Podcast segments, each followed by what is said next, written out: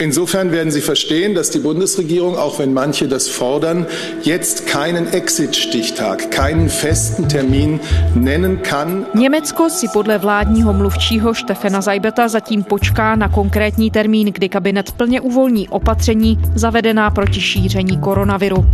Země by se k běžnému životu měla vrátit postupně s pomocí nošení roušek na veřejnosti, omezení schromažďování a rychlého trasování nakažených. Tlak na rychlý návrat do normálu sílí s narůstajícími ekonomickými problémy. Německo má už přes 100 tisíc případů koronaviru a patří v Evropě k nejpostiženějším. Zároveň má země ale jeden z nejnižších počtů úmrtí na koronavirus vzhledem k počtu nakažených. Co Německo dělá jinak?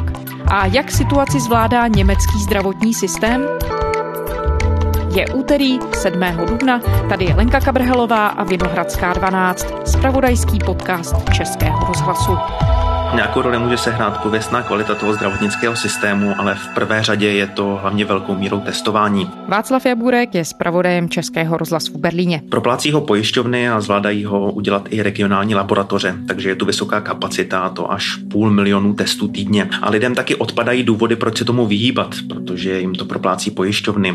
Doktoři díky tomu dokážou najít ty pacienty, kteří mají jen velmi slabé nebo dokonce vůbec žádné příznaky. Ve statistice jsou zkrátka zahrnuté i tyhle lehké případy a na první pohled to vypadá, že je smrtnost v Německu mnohem nižší než v okolních zemích. Při pohledu na vývoj počtu umrtí je to ale bohužel jinak. Sice oproti Francii nebo Velké Británii je ta křivka pořád o něco mírnější, ale ta čísla začínají růst teprve v posledních dnech. Pojďme se vrátit na začátek. Když se v Německu objevily první případy koronaviru a když se tehdy podíváte na tu reakci úřadů, jak s tím naložili, tak dá se tam třeba vypozorovat už nějaký zárodek té pozdější reakce komplexní? Ono to bylo koncem ledna, kdy se v nějaké menší bavorské továrně objevil první případ koronaviru. Německo potvrdilo první případ nákazy koronavirem. Informovalo o tom bavorské ministerstvo zdravotnictví. Nakažený muž z okresu Starnberg nedaleko Mnichova je podle lékařů v dobrém stavu a je izolovaný. Muže nedaleko Mnichova zřejmě nakazila Číňanka, se kterou se potkal na firemním školení. Ta žena sice žije v Šanghaji, před cestou do Německa ji ale navštívili rodiče, kteří pocházejí z Wuhanu. Po školení ve městě Starnberg minulý čtvrtek zase odletěla do Číny.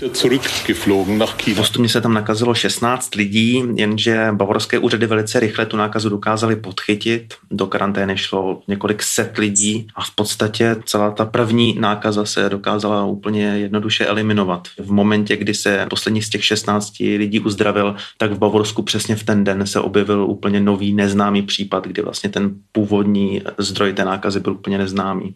A vyvolalo to tehdy nějakou větší celonárodní pozornost nebo nějakou třeba i vlnu paniky? Ne, v podstatě všichni Němci očekávali, že se jim ta nemoc nevyhne. Všichni počítali s tím, že Německo, co by jedna z nejsilnějších ekonomik, zkrátka musí být země, kam to nějakým způsobem z té Číny dorazí a od začátku tady byl jasný postoj ze strany vlády, že se musí zabránit panice. Od začátku se z ministerstva zdravotnictví ozývaly hlasy, že v podstatě všechno je pod kontrolou, zdravotnický systém to, to zvládne a Němce to postupně ukolébalo do takového pocitu jistoty, že to ta země zvládne, ať to bude stát, co to bude stát. Pakliže se na to podíváme skrze data německých hygieniků. Tak co víme o tom, kdo je nakažený, které věkové skupiny třeba registrují nejvíc případů, jestli jsou tam nemocní spíš mladší lidé, nebo jestli to jsou starší lidé, jako třeba v Itálii, ve Španělsku? Více než polovina těch německých nakažených je stále v produktivním věku a průměrný věk jejich je něco lehce kolem padesátky, takže je to o něco mladší průměr než například ve Španělsku nebo v Itálii. Každopádně zrovna teď, co se bavíme, tak v těch posledních dnech se ta situace dramaticky dramaticky mění, protože koronavirus se postupně rozšířil i do různých zařízení pro seniory. Domovy pro seniory se v posledních dnech stávají asi nejohroženějším místem, kde může nákaza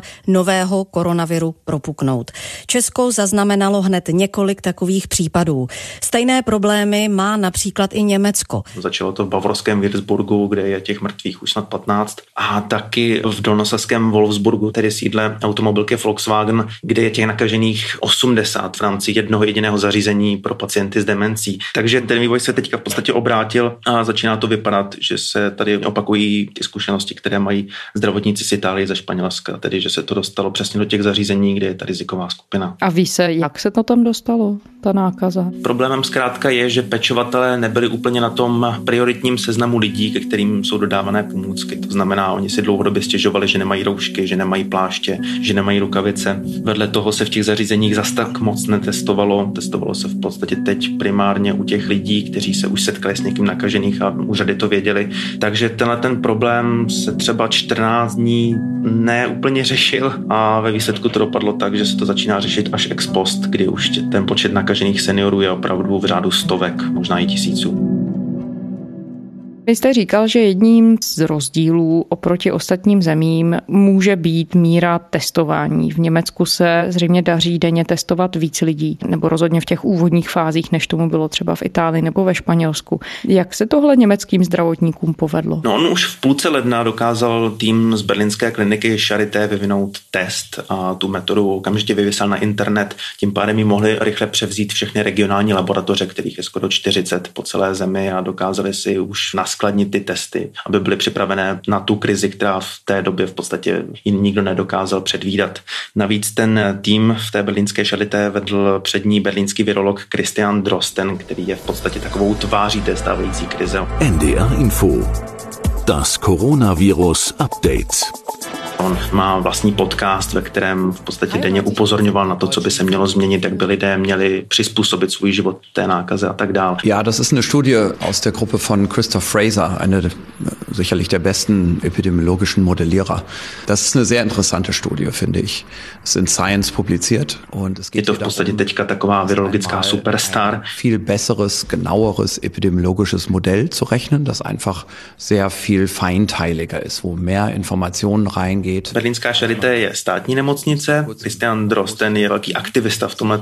On se neustále snaží na ten problém upozorňovat, setkává se s politiky, je takovou hnací silou vůbec nějaké vědecké lobby, jestli něco takového existuje a snaží se na ten problém upozornit jak širokou veřejnost, tak právě i ty mocenské struktury, které ten problém dlouhodobě třeba i přehlížely, což bylo patrné i v případě samotného Berlína, který se docela dlouho zdráhal vůbec nějaká silnější opatření zavést. A právě mimo jiné Christian Drosten může za to, že v podstatě ten Berlín nakonec akceptoval to, že ta situace je natolik vážná, že 4 milionová metropole omezí svůj každodenní život na nutné minimum. Co se tedy dělo potom? Ta nemocnice Charité vyvinula svůj vlastní test, dala ho online. A co se dělo pak? To znamená, že různé nemocnice se tím mohly inspirovat nebo mohly vyvíjet své vlastní testy na základě toho návodu? Přesně tak, jinak dokázali vyvinout vlastní testy, ale vlastně jim to poskytlo nějaké vodítko, kudy směřovat ten další výzkum. A třeba minulý týden ve Frankfurtu nad Mohanem tamní univerzita oznámila, že dokázali vyvinout ještě lepší, efektivnější metodu, při které dokážou pět vzorků zpracovávat souběžně a v řádu čtyř hodin dokážou u všech těchto lidí identifikovat, jestli jsou nakažení a nebo nejsou. Samozřejmě teď je otázka, jak moc se tady tahle ta metoda dá rozšířit do nějaké masové produkce, ale každopádně pracují na tom nejenom soukromé nebo státní nemocnice, angažují se i různé firmy, například Bosch slíbil, že velice rychle uvede na trh nějaký rychlotest, který by dokázal ještě víc navýšit tu stávající kapacitu testování, což je 350 až 500 tisíc testů týdně. Takže v tuhle chvíli je to vlastně koordinovaná akce soukromého sektoru a státního sektoru. Přesně tak, s tím, že ten stát má samozřejmě velký zájem na tom, aby se angažovali všichni, nezávisle na tom, jestli jsou soukromí nebo podléhají nějakým státním dotací a je to přesně koordinátor toho všeho. Objevila se i zpráva, když ještě zůstaneme na moment u těch testů, že Německo potřebuje se dostat do situace, kdy bude provádět až 200 tisíc testů denně. Je to reálné v tuhle chvíli? Deník Süddeutsche Zeitung se dostal k materiálu, který zpracovalo ministerstvo vnitra a ten papír se zabýval tím, jak tu epidemii nejlépe, nejefektivněji a hlavně nejrychleji dostat pod kontrolu. No a z toho vyplývalo, že Německo musí rychle navázat na ten jeho korejský model s tím, že ta testovací kapacita by se z 500 tisíc testů týdně měla zvýšit na 200 tisíc denně. Pro Tag hunderte Tests in diesem Hamburger Labor. Bundesweit soll die Zahl hochgefahren werden. Das Ziel ab Ende April 200.000 täglich. Německo by mělo na koronavirus testovat mnohem víc lidí a důsledně izolovat nakažené. Doporučuje to tamní ministerstvo vnitra. To navrhuje zvýšit kapacity až na 200 tisíc testů denně. Teď má přitom Německo kapacitu na maximálně 500 tisíc testů týdně. Nově by se mohli testovat i lidé, kteří mají sami podezření, že jsou nakažení. A laboratoře v podstatě okamžitě reagovaly s tím, že něco takového je momentálně nepředstavitelné. Ale uvidíme, jakým směrem se vydá ten frankfurtský výzkum, jestli opravdu dokážou jednu konkrétní metodu přenést i do těch ostatních laboratoří a jestli opravdu zvládnou navýšit ty kapacity. Ale v tuhle tu chvíli je něco takového opravdu nemyslitelné, protože to by se muselo zvládnout víc než milion testů týdně a to momentálně žádná země na světě nezvládá. Dalším faktorem, jak jste to zmiňoval v úvodu, je připravenost zdravotnického systému. Zvenčí by se asi mohlo zdát, že Německo může těžit z kvality dlouhodobé toho zdravotnického systému. Je to skutečně tak a jak velkou roli v tomhle hraje to, že je Německo federální systém? Na začátku celé té krize mělo Německo k dispozici 28 tisíc intenzivních lůžek s plicní ventilací a vlastně okamžitě začalo ten počet navyšovat. Momentálně se dokonce mluví o 40 tisících intenzivních lůžek, byť tenhle údaj přinesl svaz německých nemocnic a v podstatě i hned centrální registr intenzivních lůžek řekl, že nedokáže potvrdit, že by skutečně to číslo bylo takhle vysoké. Ale pravdou zůstává, že je stále volných několik desítek tisíc intenzivních lůžek, protože nemocnice i hned zrušily jakékoliv operace, které mohly, zrušily v podstatě hospitalizaci všech lidí, kteří mohou počkat na dobu, kdy se to uklidní a stále je volných při nejmenším 15, možná i 20 tisíc intenzivních lůžek, které čekají opravdu čistě na to, až tam dorazí pacienty s nějakým těžším průběhem COVID-19. Německo, co by federace, tady je největší problém právě v tom, že zdravotnictví spadá vždycky do gestce jednotlivé spolkové země. To znamená, za ten problém zodpovídá naraz 16 různých vlád, plus samozřejmě ještě ta spolková Angely Merklové, která má ale v tomhle spíš takovou poradní funkci. Merklová samotná a její ministra zdravotnictví Špán můžou působit spíš jako prostředníci a rádci, ale ty skutečné kroky mohou podnikat opravdu jen ti zemští ministři zdravotnictví. A tady je samozřejmě problém, že každá země to má nastavené trochu jinak, každá sleduje jiné priority a například Severní Porní Vestfálsko, které bylo od začátku epicentrem té krize, byť to se teď přesunulo do Bavorska, mělo úplně jiné priority než například dlouhou dobu Sasko a nebo například Šlesvicko-Holštínsko, kde ten počet aspoň zpočátku se nevyvíjel tak dramaticky a oni měli spíš takový zdrženlivý přístup. To se teď samozřejmě mění, ale stále zůstává velkým tématem na pozdější diskuze to, jestli by se v případě nějaké krize neměly zákony upravit tak, aby to hlavní slovo získala spolková vláda, která ho momentálně vůbec nemá. Dá se v tuhle chvíli říct, jestli jsou velké rozdíly mezi tím, jak jednotlivé země se tedy s tou krizí potýkají? Tady zase narážíme na to, že ty spolkové úřady mají informace jen od těch zemských úřadů a některé zemské úřady zkrátka ty čísla nepředávají tak rychle, jak by bylo ideální. Například víkendy jsou typické tím, že zatímco některé země dokážou úplně stejně jako o všední dny dodávat neustále nová čísla o nově nalezených případech,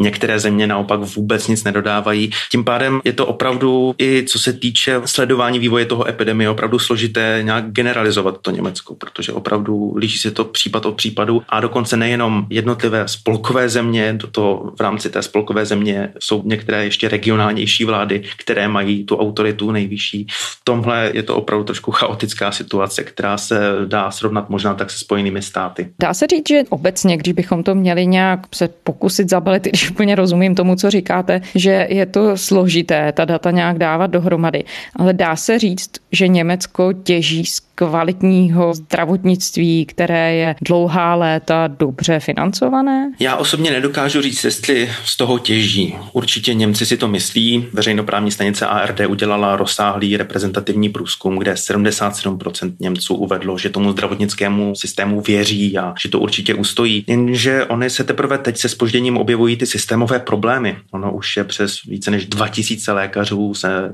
koronavirem nakazilo. Do toho se ta nákaza právě dostala do těch domovů pro seniory a navíc po celé zemi začínají akutně scházet roušky a další ochranné pomůcky. Sice se to Německo narychlo pokouší centrálně skoupit, jenomže na světovém trhu mezi tím vznikla situace podobná tomu, co se dělo na divokém západě. A navíc Spojené státy nabídky štědře přeplácí a Německo někdy má opravdu problém vůbec ten rozjednaný obchod dotáhnout až do konce. A z vnitřních zdrojů v tuhle chvíli nevyrábějí ty firmy nebo nepřesměrovali třeba výrobu? Pokouší se o to, Teprve vlastně minulý týden spolková vláda se přesně zaměřila na to, aby začala ve velkém oslovovat ty německé dodavatele. O tom píše nynější vydání magazínu Spiegel, že opravdu to začínají dělat až v momentě, kdy si uvědomili, že ten nedostatek roušek je tak kritický, že jenom naplnit ty kapacity, které už teď by měly být naplněné, bude trvat mnohem déle než je zdrá. Jedním z aspektů, které jsme zatím ještě nezmínili, je to, jakým způsobem o celé věci komunikuje federální německá vláda. Má ten styl, který volí kancléřka Merklová, přímý dopad na to, jakým způsobem lidé se chovají v té koronavirové krizi a přeneseně může to také působit jako jeden z elementů toho, že se Německu zatím dařilo v té krizi postupovat tak, že nemá tolik obětí na životech jako třeba Itálie nebo Španělsko. Já si myslím, že role kancléřky Merklové je v tomhle úplně zásadní. Velmi dlouhý čas komunikoval za spolkovou vládu čistě jen ministr zdravotnictví Jens Spahn, který neustále všechny uklidňoval. Vielen Dank, Frau Bundeskanzlerin, meine Damen und Herren. Unser oberstes Ziel ist und bleibt es, die Ausbreitung des Virus in Deutschland und in Europa bylo to opravdu už v podstatě každý den jenom ujišťování o tom, že je situace pod kontrolou a byť jsou tady znepokojivé náznaky, tak stále není důvod k nějaké větší panice. Angela Merklová se do toho vložila až s nějakým časovým odstupem. Dokonce někteří komentátoři se pozastavovali nad tím, kde do té doby byla. Ona ujistila, že situaci dlouhodobě sleduje, sama se necítila moc pověřená tím, aby promluvala do rezortu, který nespravuje a okamžitě nasadila tak takovou uklidňující rétoriku, ve které ale zároveň se pokoušela Němce přesvědčit o tom, že to, co se teď děje, je naprosto zásadní přelom v životě nás všech. Ona samotná několikrát zmínila, že její osobní život se v podstatě obrátil vzhůru nohama, kdy ona v podstatě nevychází ze spolkového kancléřství, nestýká se prakticky s nikým, mluví jen přes videokonference a tak dále. A pak tady byl ten vlastně zásadní moment. Liebe Mitbürgerinnen, liebe Mitbürger, Das Coronavirus verändert zurzeit das Leben in unserem Land dramatisch. Kdy ona poprvé za celou dobu od roku 2005 je ve funkci, ale teprve teď poprvé využila možnosti, aby mohla přes televizi promluvit přímo k národu. Pevně věřím, že v této situaci uspějeme, pokud to každý obyvatel bude vnímat jako svůj vlastní úkol. Dovolte mi, abych to řekla ještě jednou. Je to vážné. Berte to taky vážně. Od sjednocení Německa, ne od druhé světové války, Německo nezažilo větší výzvu výzvu, která by vyžadovala tolik společné solidarity. A od té chvíle jsem i já na ulici cítil dynamiku poprvé si Němci uvědomili vážnost té situace. Najednou se začaly tvořit fronty s metr a půl velkými rozestupy mezi jednotlivými lidmi. V supermarketech se objevily najednou takové obří plastové panely, které oddělují pokladní od zákazníka lidé přestali vycházet, objevili se první lidé s rouškami, byť to je opravdu alespoň v Berlíně naprostá menšina. Lidé hojně naopak nosí gumové rukavice, ale na druhou stranu teprve teď se krásně oteplilo, je nádherně slunečno a v podstatě všechna ta dobrá vůle Němců se tak nějak pod dojmem toho krásného počasí vypařila. To znamená, máme za sebou první skutečně teplý jarní víkend a parky byly přeplněné opět lidmi. Policisté sice tak trochu se pokoušeli tu situaci nějakým způsobem mít pod kontrolou. V případě, že se schromáždilo třeba pět lidí, tak okamžitě přišli a začali všechny legitimovat a pokoušeli se je přimět k tomu, aby se rozešli. Ale teď jsou to už skoro dva týdny od toho projevu Angely Merklové a opět se to vrací do těch starých kolejí, kdy jsou Němci přesvědčení o tom, že to ten zdravotnický systém zvládne a oni se o to můžou přičinit opravdu jen naprosto minimálně. Stojí za Angelou Merklovou jednotně i politická scéna? Je to naprosto bez diskuze. V podstatě tahle krize stmelila skoro všechny, koho vůbec mohla. Chvilku tady byly takové tlaky, aby ta opatření nebyla moc důrazná. To bylo hlavně například ze strany levice, která se opravdu vyslovovala například proti tomu, aby se zaváděly nějaké větší zákazy vycházení. Vychází to v podstatě z nějakého politického přesvědčení, že svoboda člověka má mnohem větší cenu než státní moc. Tyhle ty hlasy teď částečně utichly tím, že se našlo kompromisní řešení v podobě toho zákazu slukování více než dvou lidí, což všichni napříč celým politickým spektrem podporují a velkou roli se hrává paradoxně taky fakt, že alternativa pro Německo, která v podstatě v parlamentu hraje vždy tu opoziční roli, nehledně na to, co se projednává, tak má přesně v těchto týdnech problémy s obří vnitrostranickou krizí a k téma koronavirus se vyjadřuje naprosto vzácně. V podstatě jsem nezaregistroval žádný důležitější projev ze strany AFD na tohle téma. Ta opatření, zákaz združování více než dvou lidí, to platí federálně. Federálně se na tom shodli všichni premiéři, všech 16 premiérů spolkových zemí se shodlo s kancelářkou Angelou Merklovou, že to je nejlepší řešení a že ho celé Německo zavede. Zákaz vycházení dnes postupně zavedly první německé regiony. K Bavorsku se přidalo Sársko a přísná omezení vyhlásilo například i Hesensko a Dolní Sasko. Mnoho Němců totiž i přes varování úřadů neomezilo svůj pohyb. V podstatě tak 45 minut potom, co byla ta schoda oznámená v televizi, tak oznámilo Bavorsko, co by první, že se toho držet nebude. Meine sehr verehrten Damen und Herren, herzlich willkommen zur Pressekonferenz in der Staatskanzlei.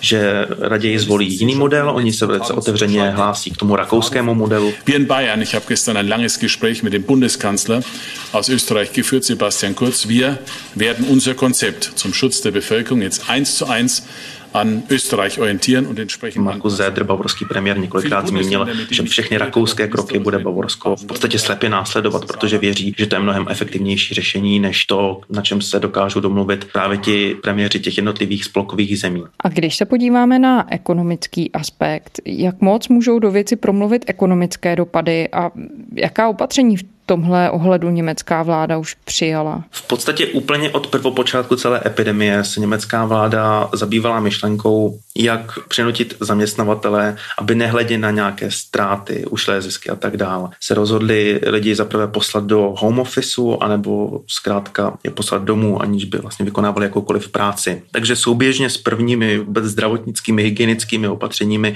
přišly i zprávy o tom, že jakýkoliv ztracený, promarněný zisk bude ze strany státu uhrazen. Už teď ten balíček těch opatření bychom mohli vyčíslit na více než 1 bilion eur. V podstatě to ani nemá smysl přepočítávat do korun. Po Spojených státech zkrátka Německo slibuje s velkým náskokem největší investice vlastně do komerčních subjektů a tak dále. Těch opatření je opravdu velká řada. Za prvé je tady ten systém Kurzarbeit, na který navázalo později i Česko. Do toho stát vyplatí jednorázové příspěvky všem dotčeným firmám, které už v tuhle chvíli museli pozastavit nebo dokonce úplně zastavit svůj provoz. Vedle toho vznikl zvláštní stabilizační fond, který má jednak podporovat ty větší koncerny, ale hlavně je tady z toho důvodu, že Německo už předběžně počítá i se scénářem, že by se nějaké klíčové podniky musely zestátnit, nebo alespoň by se tam skoupil nějaký minoritní podíl, aby vlastně ta firma mohla přežít ty problematické časy, což je třeba případ aerolinek Lufthansa, které samozřejmě logicky přišly v podstatě úplně o veškerý obchod s výjimkou toho nákladního a už teď se dostávají do finančních problémů, které se každým dnem tím, jak stojí letadla, jen stupňují. A existují nějaké odhady, nakolik by německé hospodářství mohlo utrpět, koho všeho by to mohlo třeba smést? Tak to, že Německo půjde do hospodářské recese, už v podstatě nikdo nedokáže spochybnit. Ono tedy bylo na jejím pokraji už před vypuknutím vůbec té pandemie. Podle spolkového ministerstva hospodářství může německá ekonomika za celý letošní rok klesnout tak o 6%, ale to je opravdu jen zdrženlivý, anebo jak píše deník Welt, opravdu naprosto optimistický odhad. Rezort každopádně varuje, že ta nynější krize bude rozhodně mnohem silnější a trvalejší než ta finanční v roce 2008. Je pravda, že už první podniky, například turistický koncern TUI nebo obchodní domy Galeria Kaufhof, ty už oznámili, že musí požádat o insolvenční řízení. Docela špatná situace panuje například i v oděvním řetězci Adidas, ten už momentálně taky musí žádat i o nějaké podpory ze strany státu. A pak je samozřejmě ještě otázka, co se stane s německými automobilkami. Automobilka Volkswagen kvůli koronaviru uzavře většinu evropských továren. Oznámil to její ředitel Herbert Dies. Loni byl úspěšný rok a do téhle krize jsme vstoupili se slušnou finanční rezervou. Máme ale vysoké fixní náklady. Naše závody od Brazílie, USA, Jižní Afriky až po Evropu stojí a výroba pokračuje jen v čínských podnicích. Náklady nás ale dál vychází asi na 2 miliardy eur týdně. Musíme škrtat, odsouváme méně důležité projekty a získáváme peníze na další týdny nebo možná i měsíce. Ale tohle nemůže jít do nekonečna. Aber nicht uh, unendlich. Například podle Marcela Fratzschera, což je prezident prestižního německého hospodářského institutu DIV, je v podstatě nějaký konec krize v nedohlednu, ale přitom ty firmy nutně potřebují vědět, kdy to tak alespoň předběžně může skončit. Už před touhle krizí sice výkon německého průmyslu klesal, služby ale byly naopak ve skvělé kondici. Teď se to obrátilo. Kvůli omezení pohybu a povinnému uzavření obchodů je ochromená prakticky veškerá spotřeba a na služby to dopadá ze všech nejvíc.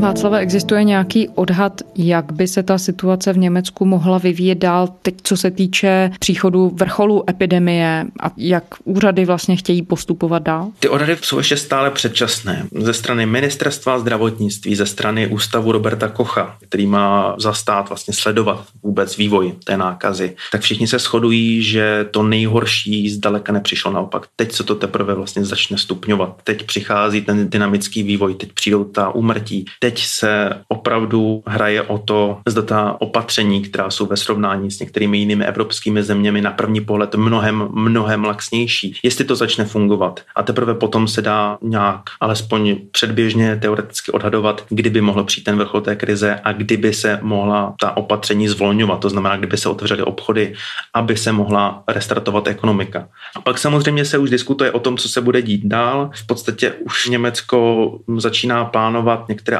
ambicioznější projekty, jak nákazu trasovat například. Pracuje na speciální aplikaci, kterou by si lidé instalovali do mobilních telefonů a která by fungovala čistě na bázi přenosu Bluetooth signálu, to znamená, že by se nemohla sbírat data o jednotlivých uživatelích, díky čemuž právě ten plán velice rychle podpořila i strana zelených a strana levice. A vlastně čistě na základě toho Bluetoothu by ten telefon zjistil, že se tam a tam nějak nebezpečně přiblížil k telefonu člověka, kterého se mezi tím našla infekce. Úplně tím nejambicioznějším projektem, na kterém vlastně teď německá vláda pracuje, je spuštění rozsáhlé studie, kde by se 100 tisíc Němců dlouhodobě testovalo na výskyt protilátek, aby v podstatě Německo dostalo alespoň nějaký hrubý odhad toho, jak velké procento z populace se nakazilo a jak velké procento z populace už je dokonce uzdravené a má v těle protilátky. Experten sagen 60 bis 70 Prozent der Bevölkerung infiziert werden, solange Ostatně Angela Merklová opakovaně připomněla čísla, se kterými pracují přední epidemiologové, podle které se postupně nakazí až 70% obyvatelstva. A jak vědci dali dohromady ten soubor toho 100 tisíce lidí? Těch 100 tisíc lidí to bude opravdu reprezentativní vzorek celého Německa. V podstatě se udělá takové mikroněmecko v rámci toho průzkumu, byť je to samozřejmě ještě předběžný nápad, ale mělo by to fungovat opravdu tak, jak fungují průzkumy. To znamená, vytvoříme si mini 100 tisícové Německo a na něm si budeme zjišťovat, kolik z toho 100 tisícového Německa se nakazí nakazilo, kolik je nakažených a tak dále. Mělo by to vlastně trvat celý duben, pokud se to tedy spustí. Václav Jaburek, zpravodaj Českého rozhlasu v Berlíně. Děkujeme. Já taky děkuji. Naslyšenou. Díky moc. A to je z úterní Vinohradské 12 vše. Poslouchejte nás kdykoliv na spravodajském serveru iRozhlas.cz. Všechny naše díly najdete i v podcastových aplikacích. Psát nám můžete na adresu vinohradská12 savináč rozhlas.cz. Těším se zítra.